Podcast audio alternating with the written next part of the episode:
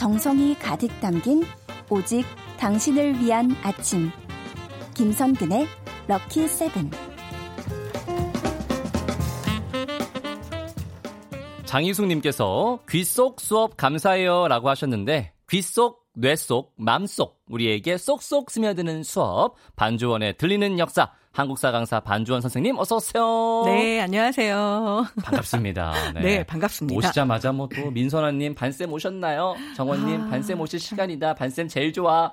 제가 더 좋아하거든요. 자, K77146021님은 반쌤 오시는 날이군요. 역사는 어렵지만 제가 부족하기에 잘 들어야겠어요 하셨습니다. 예, 아, 정말 너무 반가워해 주셔서요. 예. 제가 진짜 몸둘 바를 모르겠다는 말이 이럴 때 쓰는 말인가 봐요. 그러니까요. 네. 저는 어, 그 맛있는 쏙보다 더 맛있는 수업인 것 같아요. 아, 텔레파시피 방금 이, 제가 이, 쏙쏙 얘기 나오길래 예. 아쏙 그 소금 이렇게 딱 뿌려가지고 예 그렇게 잡으면 예, 재미 있지요. 예, 네. 아 배가 고프네요. 네, 그러게요. 갑자기 네 오늘은 어떤 얘기를 들려주실 건가요? 네, 이 얘기를 꺼내려고 쏙 얘기를 꺼낸 건 아니었는데 네. 어쩌다 보니 자 요즘처럼 사실 막 먹방, 아. 국방 어마어마한 요리들이 TV를 또 우리 주변을 점령하고 있잖아요. 예, 그렇죠. 근데 역사 속에도 분명히 이렇게 대단한 요리사님들 우리가 흔히 얘기하는 음. 셰프들이 있었을 겁니다. 예. 예. 그리고 또 그런 사람들이 요리를 얼마나 잘했겠어요. 그러면 대식가가 있었을 거고 그렇죠. 또 대식가가 있으면 소식가도 있었겠죠. 예. 자 오늘은 이 먹는 이야기 역사와 연결해서 전해드릴까 합니다. 어, 되게 재밌겠네요. 네. 네. 역사 속에 있는 유명한 요리사. 네.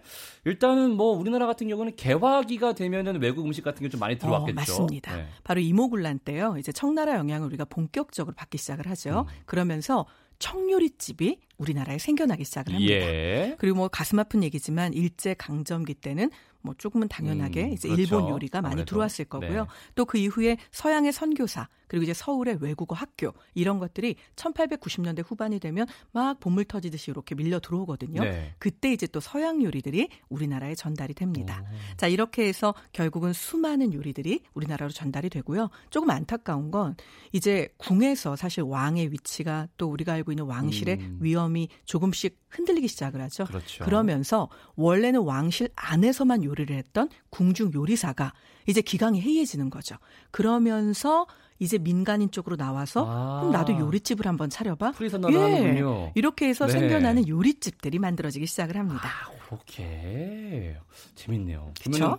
그때 이제 약간 있을 거 아니에요. 유명한 네, 셰프님들. 있지요. 거, 네. 예. 그 중에서도요. 대단한 분이 있습니다. 예. 17살의 요리책을 쓴다. 가능한 얘기일까요? 천재인데요. 네. 자, 그런데 이분은요. 네. 17살의 요리책을 씁니다. 그리고 심지어 이것들이 당시에 어찌 보면 17살의 책을 써서 그것도 요리를 예. 그 당시엔 누구나 다 여자라면 하는 일이라고 생각했을 텐데 음. 그런데 이 책이 나왔는데요. 수많은 사람들이 찬사를 보냅니다. 누구라도 요리에 대해서 논하려면 책상 위에 이 책이 없을 수는 없을 것이다. 와. 이런 식의 찬사를 네. 바로 방신영 선생인데요. 자, 이화여자 전문학교의 가사과가 창설이 되면서 역시 아니나 다를까 교수로 부임을 하게 됩니다. 어린 나이 같네요. 네. 그런데 이분이요. 최초로 요리에 대해서 요리제법이란 책을 쓴 나이가 바로 17이었습니다.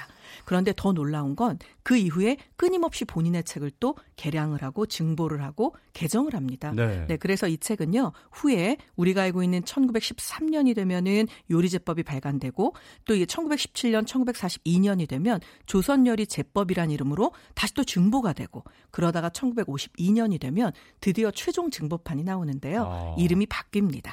우리나라 음식 만드는 법. 조금 안타까운 건 17살에 썼던 그 요리책은 현재 전해지질 않고요. 아이고. 개정 증보판만 전해지는 네. 게 조금 아깝기는 하죠. 초판 분 있으면 재밌을 것 같은데요. 그쵸. 17살의 시선으로 본 요리들이 네, 어떨지. 맞습니다. 그런데 네. 이 요리책을 네. 두고요. 너무 유명한 교수님이 한국 요리의 바이블이다. 이렇게 얘기할 정도였으니까 도대체 얼마나 이 소녀는 요리 천재였던 걸까요? 아, 진짜 뭐 요리왕 비룡이 따로 없네요, 진짜. 그렇죠. 대단하네요.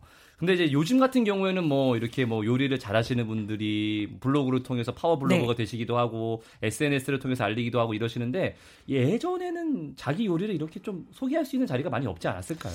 참 이래서 제가 이제 끼워 맞추는 게 아니고요. 사실 이 땅 위에 반만 년이 넘는 세월 동안 네. 너무 많은 사람들이 살았잖아요. 예, 예. 정말 각양각색. 뭔들 없었겠습니까? 아. 니 그렇다면 설마 설마 개화기에 개혁이. 파워 요리 블로거가 있었을까 이런 생각 들으시죠? 설마? 네, 있었습니다. 있었어요? 네, 심지어요. 이분이 그러니까 오늘날로 따지면 유명 셰프인데 본인의 레시피를 공유하는 글을 쓰는 거죠. 그래서 이 글이요. 아. 정말로 동아일보에 연재가 됩니다. 그래서 1937년부터 40년 8월까지 무려 3년이 넘게 이게 음. 연재가 되는데 그 중에 제가 한 몇 가지 제목을 들려드릴까요? 예, 예, 예. 너무 재밌죠. 조선 요리로 본격적인 정월 음식 몇 가지. 이것쯤 모르고시야 말이 됩니까? 모태 잡수시어도 알아는 두십시오가 제목입니다. 아, 그게 재밌죠? 그, 이 하나, 그게 하나인 거예요? 네, 하나의 제목이에요. 부제까지. 거기다가 이제 봄이 된 거예요. 네. 제목이 봄 타는 입에도 맞는 조선 음식 몇 가지. 그리고 부제가 네. 특히 술안주로 적합합니다. 이게 부제입니다. 예. 자, 또 하나는요. 주부의 봄이군요. 자랑이 되는 여름철 조선 요리 요리 요리 요리 요리. 부제가 뭘까요? 경제도 되고 제조법도 간단합니다. 이게 오, 부제입니다. 예. 네. 그래서 정말 이런 것들이 실리는데요. 바로 이분의 이름은 조자호라는 분입니다. 네. 자, 이분이요. 이제 정말 이 당시에는 사실 양반가의 교수들도 공부를 할 일이 별로 없었거든요. 음. 그런데 이분은요. 공부가 너무 하고 싶어서 네네. 가출을 합니다. 그래서 결국은 동덕 여학교에 입학을 하고요. 거기서 공부를 하기 시작을 예, 하죠. 예. 자, 그렇게 해서 신식 교육을 받고 이게 이제 훗날 오히려 전통 한식을 널리 알리는데 수많은 기여를 하게 되거든요. 음. 이런 것들을 논리적으로 풀어낼 수 있었고 또 그것들이 사람 귀에 쏙쏙 들어오게 설명을 할 수 있었고 네. 그래서 글을 쓸 수 있었던 거죠. 네. 약간 요리 연구가님이신데 되게 그렇죠. 잘하시는 요리 연구가 저도 이분 글을 이렇게 읽으면요. 예. 약간 얼마나 맛있게요. 어. 막 이분도 생각나고 많은 분들이 생각나는데요. 이분은 어머니가 고종황제로부터 엄청난 또 칭찬을 받았던 분입니다. 이 뭐? 조자호님의 예, 예, 어머니가요. 고종황제가 이런 얘기를 합니다. 조자호 어머니가 만든 생선전 솜씨는 너무 뛰어나다. 그래서 그 당시 한간에 소문이 뭐라고 도냐면 오. 되걸 음식이랑 조정승네집 조자호의 어머니가 만든 음식은 과연 어느 게 더 맛있을까? 이런 게 이제 쓸데없이 한간에 떠도는 예 이야기거리가 될 정도였죠. 야 대궐 음식이랑 같이 네. 비교될 정도였던 그러니까 거예요. 역시 어머니의 손맛 이어받는 부분이 있는 것 같습니다. 좋습니다. 네. 노래 한 곡 듣고 우리 역사 속의 유명한 요리사 이야기 이어서 들어볼게요. 슈퍼주니어의 노래입니다. 요리왕.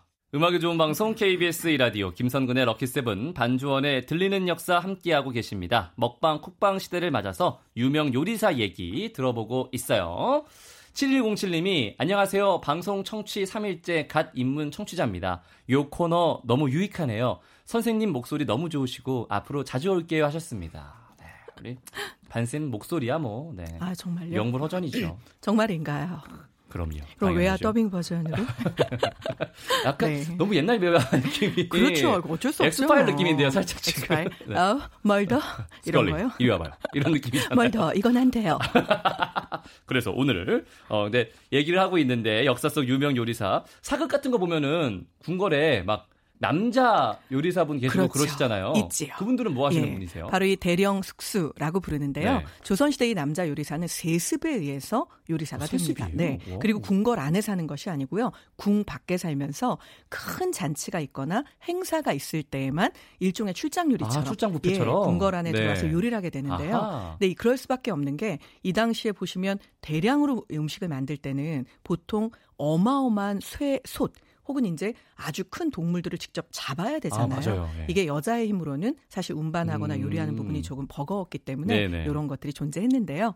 문제는 이제 이 사람들이 그렇게 대를 이어서 요리를 쭉 했는데 이제 조선 말 나라 살림이 어려워지는 거죠. 아, 그러면 궁궐 안에서 행사가 줄어들게 되고 예. 그리고 이제 시내에 뭐 청요리집, 일본 요리집 이런 것들이 음. 막 생겨나다 보니까 이분들의 설 자리는 점점 더 좁아졌던 거죠. 그렇겠네요. 자 그렇다면 어떻게 해야 될까요? 공격적으로 나도 개업을 하는 수밖에 없는 어, 그렇죠. 거죠. 네. 자 그래서 드디어 그 이름도 유명한 명월관이라는 거 들어보셨나요? 어디서 많이 들어본 네, 이름이에요. 바로 요 개화기 문화인데요. 예. 실제로 이 명월관이 당시에 우리나라 한정식의 기본 틀을 만들었다라고 많은 분들이 이야기를 합니다. 네. 자, 원래 우리나라는 1인 1상이었습니다. 그렇죠. 네. 그런데 이게 이제 지금처럼 요리상이 차려지고 흔히 우리가 환정식이라고 말하는 걸 보면 여러 종류의 음식들이 한꺼번에 상위에 올라가고 네. 또 격식을 차려서 코스처럼 제공이 그렇죠. 되잖아요. 이게 이전엔 없었던 일인 거죠. 음. 그런데 이 명월관이 음식 솜씨도 대단하지만 여기서 청요리랑 일본 요리 중에 하이라이트 엑기스도 모두 다 한꺼번에 정찬으로 차려버립니다. 그러니까 이 능력이 되니까 가능한 거죠. 그렇죠. 바로 이것을 했던 인물 대령 숙수를 지냈던 안순환이라는 인물입니다. 네. 어, 네. 다들 이름을 되게 요리 잘하시는. 이름 같은 예, 분들이 다 오세요. 안순환. 예. 먹고 나면 뭔가 신는 대사가 잘 순환 될 것. 같잖아요. 마음이 편해지고. 네. 자, 그런데 이분이요. 참 이걸로 또 끝이 아니라는 게 문제입니다. 명월관이란. 브랜드가 얼마나 히트를 쳤겠습니까? 예, 그렇죠. 지금 우리 후손들도 명월관 하면 아 이렇게 어, 알 정도잖아요. 이분이요. 어쩜 이렇게 사업수완도 좋으실까요? 아. 명월관이라는 브랜드를 판매하십니다. 네. 이야. 그래서 결국은요 그 브랜드를 팔아가지고 상호를 그래가지고 본인은 팔고 예. 다시 본인의 실력을 가지고 식도원이라는 걸 또 설립을 합니다. 네. 이게 또 성공을 합니다. 그렇겠죠. 그래서 결국은 이 요리집을 지금으로 따지면 약간의 프랜차이즈 개념을 더해서 상호를 팔고 다시 본인이 런칭을 하고 이 일을 반복을 하면서 뭐 어마어마한 사실은 돈도 모으게 되고요. 예. 그리고 우리는 이 명월관을 아주 모르는 것은 아닙니다. 이 명월관의 일종의 분점이 있었거든요. 네네. 그 분점이 바로 3.1운동 때 민족대표 33인이 아. 독립선언서를 낭독했던 태화관이라고 기억나시죠? 예. 바로 이 명월관의 분점이기도 했습니다. 야, 그렇게 또 역사 속에서 다 네. 이런 어, 이제 전 이런 게 너무 재밌어요. 아 정말요? 여기서 여기서 연결되고 이런 음, 거. 어우, 다행이네요. 네, 어, 좋습니다. 근데 요즘 이제 먹방 같은 거 보면은 네. 많이 먹는 분들 정말 많으시잖아요. 엄청나게. 많죠. 네. 그게 와 저는 초밥이 너무 힘들어요. 한 200개 먹으면 힘들더라고 이런 분들 계시단 말이에요. 네. 네. 아, 참 이게 말하긴 그런데요. 저도 그 어떤 분들이 한 입만 막 이런 거 하시잖아요. 예. 저 따라해 본 적 있어요. 정말 저게 한 입에 들어갈까? 어 근데 그 중에 일부가 되는 거예요. 전 이- 오늘부터 먹방 꿈나무로 한번 열심히 네. 커보도록 할까요? 모른 척 하겠습니다. 자, 우리 조상님들의 먹성은 네. 어땠나요? 자, 일단 우리 조상들은요, 실은 기본적으로 지금 우리의 시각으로 보면, "헉, 왜 이렇게 되실까요? 왜 어. 이렇게 식사량이 많아? 라고 할 정도로 먹기는 했습니다. 그렇죠. 많은 기록에 보면요. 네. 한 끼에 밥을 1리터 정도 그릇으로 가득 채워서 먹었다. 그런데 그걸 두 공기, 세 공기 먹는 사람도 있었다라고 되어 있는데요. 네. 문제가 있습니다. 이걸 지금의 시각으로 "헉, 밥을 그렇게 많이 먹으면 도대체 반찬은 얼마며 그럼 도대체 백고래가 얼마나 큰 거야라고 생각하기엔요. 예. 너무 슬픈 이야기입니다. 아이고 자, 일단 반찬 없죠. 없죠. 그리고 예. 우리나라 농경 민족 농업 국가인 거 아시죠? 네. 자, 우리한테 있어서 단백질 원이 될 만한 것들을 구하기가 참 어렵습니다. 그런데요. 자, 그럼 지방은 어떨까요? 지금은 식용유도 참 흔하고 마가린도 참 흔하고 버터도 흔하잖아요. 네. 자, 이 당시에는 우리가 알고 있는 것처럼 천연에서 짜내는 귀하디 귀한 기름들 외에는 없잖아요. 자, 그렇다면 지방을 먹을 수 있는 기회 많이 있을까요? 없겠네요. 없습니다. 그래서 우리에게 명절이라는 사실은 세시풍속이 생겨난 거죠. 음. 그날 하루 그래도 좀 단백질을, 그래도 좀 지방을 먹을 수 있는 날이었던 거잖아요. 아하. 결국은 단백질과 지방처럼 사실 지방은 1g당 9kcal잖아요. 예, 예. 근데 단백질하고 탄수화물은 얼마 안 4kcal입니다. 되죠. 네. 하지만 단백질의 든든함은 탄수화물하고 또 다르잖아요. 그렇죠. 결국 밥을 이렇게 먹고 그것도 하루 두 끼. 재수주 오면 하루 두 끼죠. 네. 보통 하루 한 끼 이렇게 먹고 하루 종일 노동을 하려면 실은 이 밥은 많은 양은 아니었을 겁니다. 오히려. 네. 네. 하지만 이렇게 쓸어 덮어드리고 싶어도 도저히 쓸어 덮어드릴 수가 없는 네. 천하의 대식가들이 있었는데요. 계시군요. 예, 이 대식가로 뭐 우리나라 사람들이 얼마나 많이 먹었는지에 대해서 사실은 쇠미록이라는 책에 보면 이런 문장이 나옵니다. 왜군이 쳐들어온 거예요. 그래서 왜군의 명수가 얼마나 되는지 걔네들이 갖고 온 군량미 이런 거랑 비교해서 네. 걔네가 얼마나 버틸 수 있는지 좀 알아봐. 그랬더니 이제 밑에 있는 부하가 보고를 올린 거죠. 네. 그 일본 애들이 갖고 온 그 외나라 애들 식량으로는요 한 달밖에 못 버티겠던데요. 그래서 이제 우리나라가 그럼 한 달 동안만 시간 끌자. 버티면 그럼 되죠. 끝난다. 네. 한 달이 지나도 이놈들이 가지 않는 겁니다. 네. 결국 석 달을 버텨냅니다. 그리고 나서 우리나라 장수들이 후에 물리치고 가서 이제 그릇들을 수거하는데요. 네. 이리 와봐 한 거죠. 네, 이렇게. 거기서 네. 이런 말이 나오죠. 이 왜군 진영에서 나온 밥그릇이 조선 밥그릇의 3분의 1 크기인 겁니다. 아. 그런데 이걸 보고 우리나라 사람들이 아 우리가 많이 먹는구나, 쟤는 적게 먹는구나라고 얘기를 하는 게 아니고요. 저놈들이 오래 버티려고 이 김치 종지에다 밥을 먹었구나 라고 얘기했던 기록이 나옵니다. 자, 그러면 아. 제가 진짜 이만큼 먹는 사람이 있었나 얘기해 드릴까요? 한 끼에. 밥 한 말, 열 공기입니다. 생선 다섯 마리, 닭과 꿩을 각각 세 마리와 네 마리를 먹었다라고 난중잡록이라는 기록에 쓰여진 이 사람. 아, 바로 이순신이 비워버린 자리를 채웠던 원균입니다. 한 사람인 네, 거예요 지금? 정말로 한 끼에 그만큼을 다 먹은 거고요. 혹시 조선 후기 실학자 박제가라는 이름 기억나시나요? 음? 예. 우리의 박제가는 별명이 있었습니다. 별명이 뭘까요? 제가 아, 박제가요? 네. 한 끼에 예. 냉면 세 그릇, 만두 100개. 이게 백, 박제가의 잠깐 10개 아니고? 네, 박제가의 별명이었습니다. 한 끼에 냉면 세 그릇, 만두 100개. 엔게지수 어떻게 감당하시려고 그러죠? 그렇죠. 그분들 진짜. 예, 네. 그런데 이 엔겔지수요. 사실은 신라 무열왕에 비하면 그리 높은 축에 끼지도 않았습니다. 무열왕도 자, 무열왕은요. 예. 하루에 쌀 3말, 꽁 9마리를 모두 마셨고요. 그리고 술로는 6말을 마셨다라고 되어 있습니다.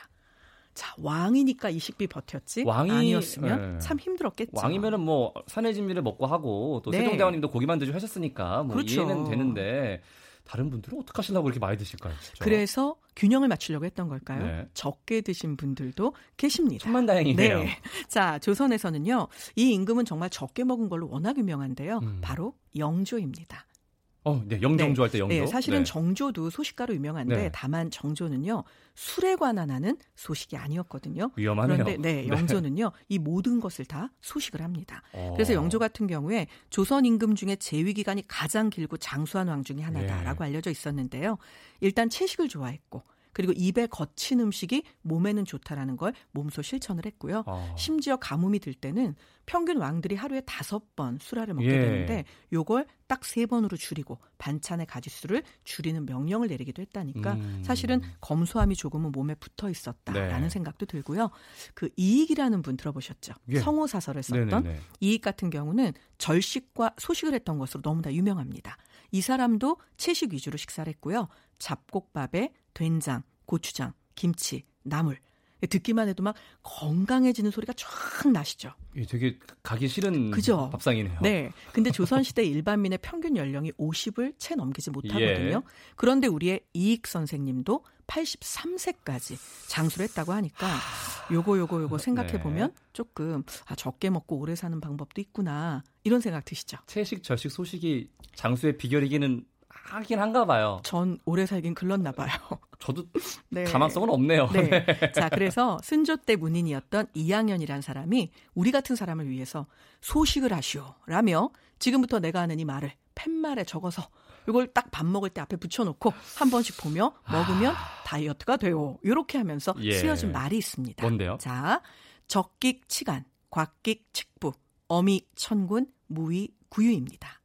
적당히 먹으면 편안하고 지나치게 먹으면 편치가 않다.